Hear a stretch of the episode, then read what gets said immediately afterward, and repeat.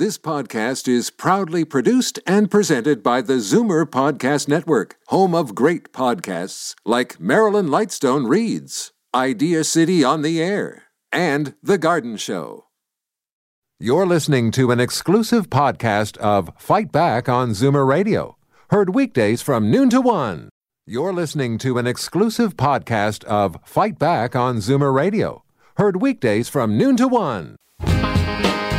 Fight Back with Libby Znaimer on Zoomer Radio with guest host Jane Brown. It wasn't that long ago when the notion of health promotion for older populations was considered a low priority for governments.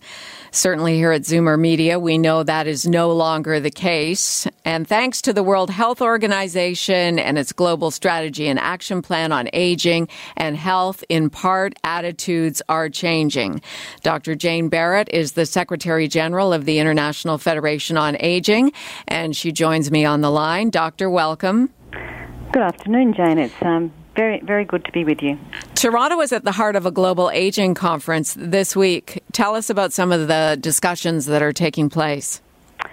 Jane, we have um, attracted about 1,300 people from 77 countries, so this is truly a global conference. And we have four main themes. We have healthy aging, addressing inequalities. You know, we talk about the functional ability of an older person, and we actually raise the the discussions around um, healthy aging, as you've said. How did you come to be an expert on aging? Tell us a little bit about your background. Well, Jane, we're all experts because we're all growing older, aren't we? Well, this is true. Um, but you know, look from from a very early age, my field of interest and study was caregiving, and then that sort of morphed into um, um, aging. And there are so many aspects to aging you know, what we're talking about today is, you know, an inclusive society, and yet, you know, older people are not a homogeneous group.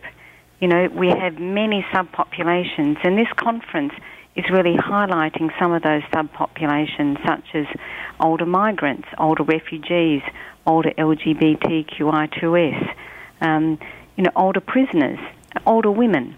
And so we have to really deep um, do a deep dive in some of the detail around what it's what it's like to grow older in different countries and different societies. So, the more I'm in this business, the less I know because mm-hmm. it's a dynamic, changing business and it affects every single person. Well, we here at Zoomer Radio and Zoomer Media cater to the 45 plus demographic. So it's a big part of what we do here, talking about issues that are important to people 45 plus. And certainly being 45 is very different from being 90. But as you say, uh, as we all age, we all become, uh, we all sort of garner a certain amount of expertise when it comes to aging. And as we continue our conversation here, Doctor, I'd like to invite our Zoomer Radio listeners to talk about some of the challenges and some of the positives about aging. Uh, we'll include you in the conversation, so give us a call 416 360 0740 or toll free 1 866 740 4740. Dr. Barrett, how is Canada doing when it comes to life for older Canadians?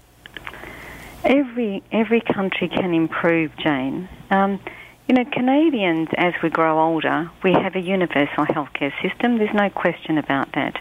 You know, but we're still struggling in Canada, as with many countries, you know, with the stereotypical ideology of an older person being frail and vulnerable. And that's just not the case anymore. I think we've also got to remember, and I'll be interested to hear from you and your listeners, about age discrimination and ageism and how that affects our ability to be truly, you know, a part of society and contributing. And I know Zoomers across Canada are a part of a, a volunteer task force, but there are some Canadians that actually are not able to volunteer because they may be discriminated against. And, and also some people in their 60s and 70s, they truly want to remain in the workforce. And we don't have those opportunities, although Canada you know, is one of those lucky countries where people can grow old in reasonable health. And in, in reasonable health in their jobs as well, because uh, mandatory retirement is no longer law in this country. Look, that's the case, Um, but I also do see, you know, some emerging trends um, um, about interviews. So, for example, um, if there is a range of, um, if, if, if I'm 65 and going for a job, you know, some of the question, questions could be, how many grandchildren do you have? Do you have grand, grandchildren duties? Now, that in itself is, you know, a discriminatory question. Sure. Because you're really sort of setting the scenario of an older person that may not be able to fulfill his or her duties. And so we've really got to be careful of you know, insidious trends um, that um, you know, are really markers for the chronological age of a person. And yet, the irony is that the older person really can bring so much experience to a new job uh, with a transferable skill set and reams, in some case, decades of knowledge about a professional environment. Look, decades of knowledge, and also I think there is a myth in our society that older people will take the jobs of younger people, and that is just not the case. You know, work from the World Bank clearly states, you know, that um, the the employment market is a dynamic process and it's changing. The kinds of jobs are changing, and so, you know, people who are in their later years of life, the third age, you know, they should have every other opportunity to be part of society, whether it's continuing education, whether it's volunteering, whether it's being in paid work. I think you know, this conference is about how do we create an environment that enables an older person to do what they value. You know, it's interesting. Uh, we had a, a, situation here at Zoomer Radio. I, I teach um, a postgrad journalism course at Humber College, and one of my students uh, this last semester was 60 plus, and they had to complete 160 hours in an internship. And he was having trouble. He was going into some radio stations in this city, uh, and he said, You know, they, they took one look at me and, and almost laughed, like, You want to intern. And as it turned out, I said, well, why don't you pitch me? As the associate news director of Zoomer Radio and Classical FM. And he looks at me and he said, Oh, I didn't want to take advantage. And I said, Well, I'm just as much a contact as anybody else in the business. Anyway, Lawrence, who you can read about in this month's Zoomer magazine, Libby did an article on him. Uh, he comes to us with an extensive planning background, wants wanted to change careers, and has been working with us in our newsroom and helping Michelle Saunders chase guests for uh, Fight Back, and has just been a joy to have around. So, what we don't know sometimes is because of that barrier that we put up uh, judging people before even giving them an opportunity. And the question that I would ask you, Jane, is did uh, he make a valuable contribution to your business? Yes, he certainly did. And, and that's the question that we need to ask ourselves. Not, not how old you are, not how many children or grandchildren you have, not you know where you live and whether transport is going to be a problem, but is this person, do they have the values and the productivity and the skills to enable your business to improve? And so, you know, what goes around comes around. And I think that as a society, we are failing older people in creating the opportunities where that they can truly contribute. We have Dr. Jane Barrett, Secretary General of the International Federation on Aging, on the line with us here on Zoomer Radio's Fight Back. Joan from Oshawa, you'd like to add to the conversation. Go ahead.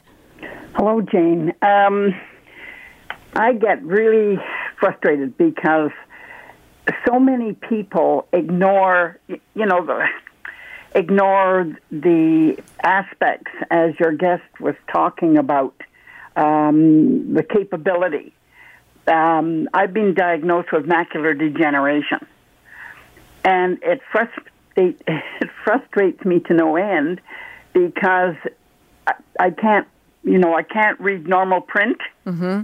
and everything on bottles, um, menus, it's, you know, it's really awkward and quite difficult.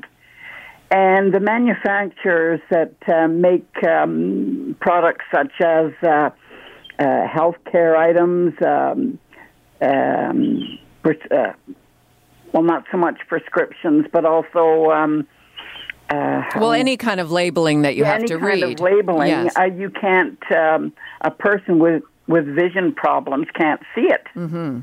So that makes it very, very awkward. And your guest is right because she said it doesn't matter your age. I mean, I could. I feel like I'm 18 most of the time. Right, right. You know what I mean? But they they look at you as if, oh goodness, here comes another senior you know, it's um, things need to change in Canada and around the world too, as as well. Well, thank you for your comments, Joan, and I, I want to put that to the doctor as well. What are we learning from other countries in terms of what's being done well? Look, look. Thank you for that question, but I, I just I would like to just go back to Joan's points because I think she made some very important points that I just wanted to follow up.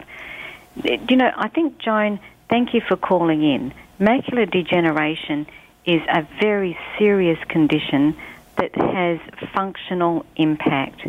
Um, and reading labels um, is just one of those things that you would have difficulty with. Now, I don't have macular degeneration, but actually I have trouble reading labels. And I think what we've got to do is work out how do we adapt. So, you know, the magnifying glass, mm-hmm. you know, the aids at CNIB that may be assistive.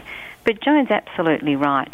You know, with population ageing so significant in Canada and every country in the world, businesses need to be smarter about the kinds of products that they build so that the market is going to be able to absorb them.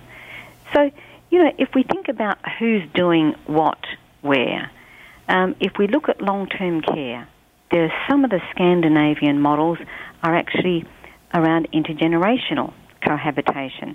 So students and older people living and working together in an environment. And so that's one of the, the good models that we're following. But we've also got to ensure that we measure the impact of these models. You know, let's not just throw money at a wall and have a go at a new model of long term care without measuring its impact on the health and well being of an older person I think Toronto and Canada is really one of the world's leaders in rehabilitation. And the work of Dr. Geoff Fernie at the Toronto Rehabilitation Institute is a fine example. You know, the development of, of shoes that are not going to slip in ice because we know tens of thousands of older people, you know, will fall as well as younger people right. and be admitted into hospital with fractures and from that many will likely not go home. So there are international practices, but there's also some local homegrown ones as well. Doctor, I only have a minute left here. Um, that you, you talk about shoes that don't slip on ice. That's that's an economic benefit as well to having a healthy aging population. It's a matter of of seeing those opportunities and seizing them. Look, absolutely, it's a social benefit. It's an economic benefit and it's a benefit for society as a whole. You know, families, communities. So this is the way that we need to move forward. What's the problem, and who are the innovators that can create the solutions? Well, certainly uh, changing the way we think about aging here in Canada. Our founder, Moses Znaimer, has been at the forefront of this vision in changing the way we think about aging. And when you talk about the multi generational workplace, that's what we have here at Zoomer Media. We have people who are 70, 75, getting close to 80 in some cases, working with people as young as 20 and, and 25. It's, um, we can all learn from each other. Well, and we will mel- wel- welcome Moses uh, to this conference in the next couple of days. So you're absolutely correct. There's leadership in Zoomer. Excellent. Thank you. I've really enjoyed our conversation. Good. Thank you very much. Dr. Jane Barrett uh, has been joining us here on Zoomer Radio's Fight Back. She is the Secretary General of the International Federation on Aging. You're listening to an exclusive podcast of Fight Back on Zoomer Radio heard weekdays from noon to 1. You're listening to an exclusive podcast of Fight Back on Zoomer Radio, heard weekdays from noon to 1. You're listening to an exclusive podcast of Fight Back on Zoomer Radio, heard weekdays from noon to 1. You're listening to an exclusive podcast of Fight Back on Zoomer Radio, heard weekdays from noon to 1. This podcast is proudly produced and presented by the Zoomer Podcast Network, home of great podcasts like Marilyn Lightstone Reads, Idea City on the Air, and The Garden Show.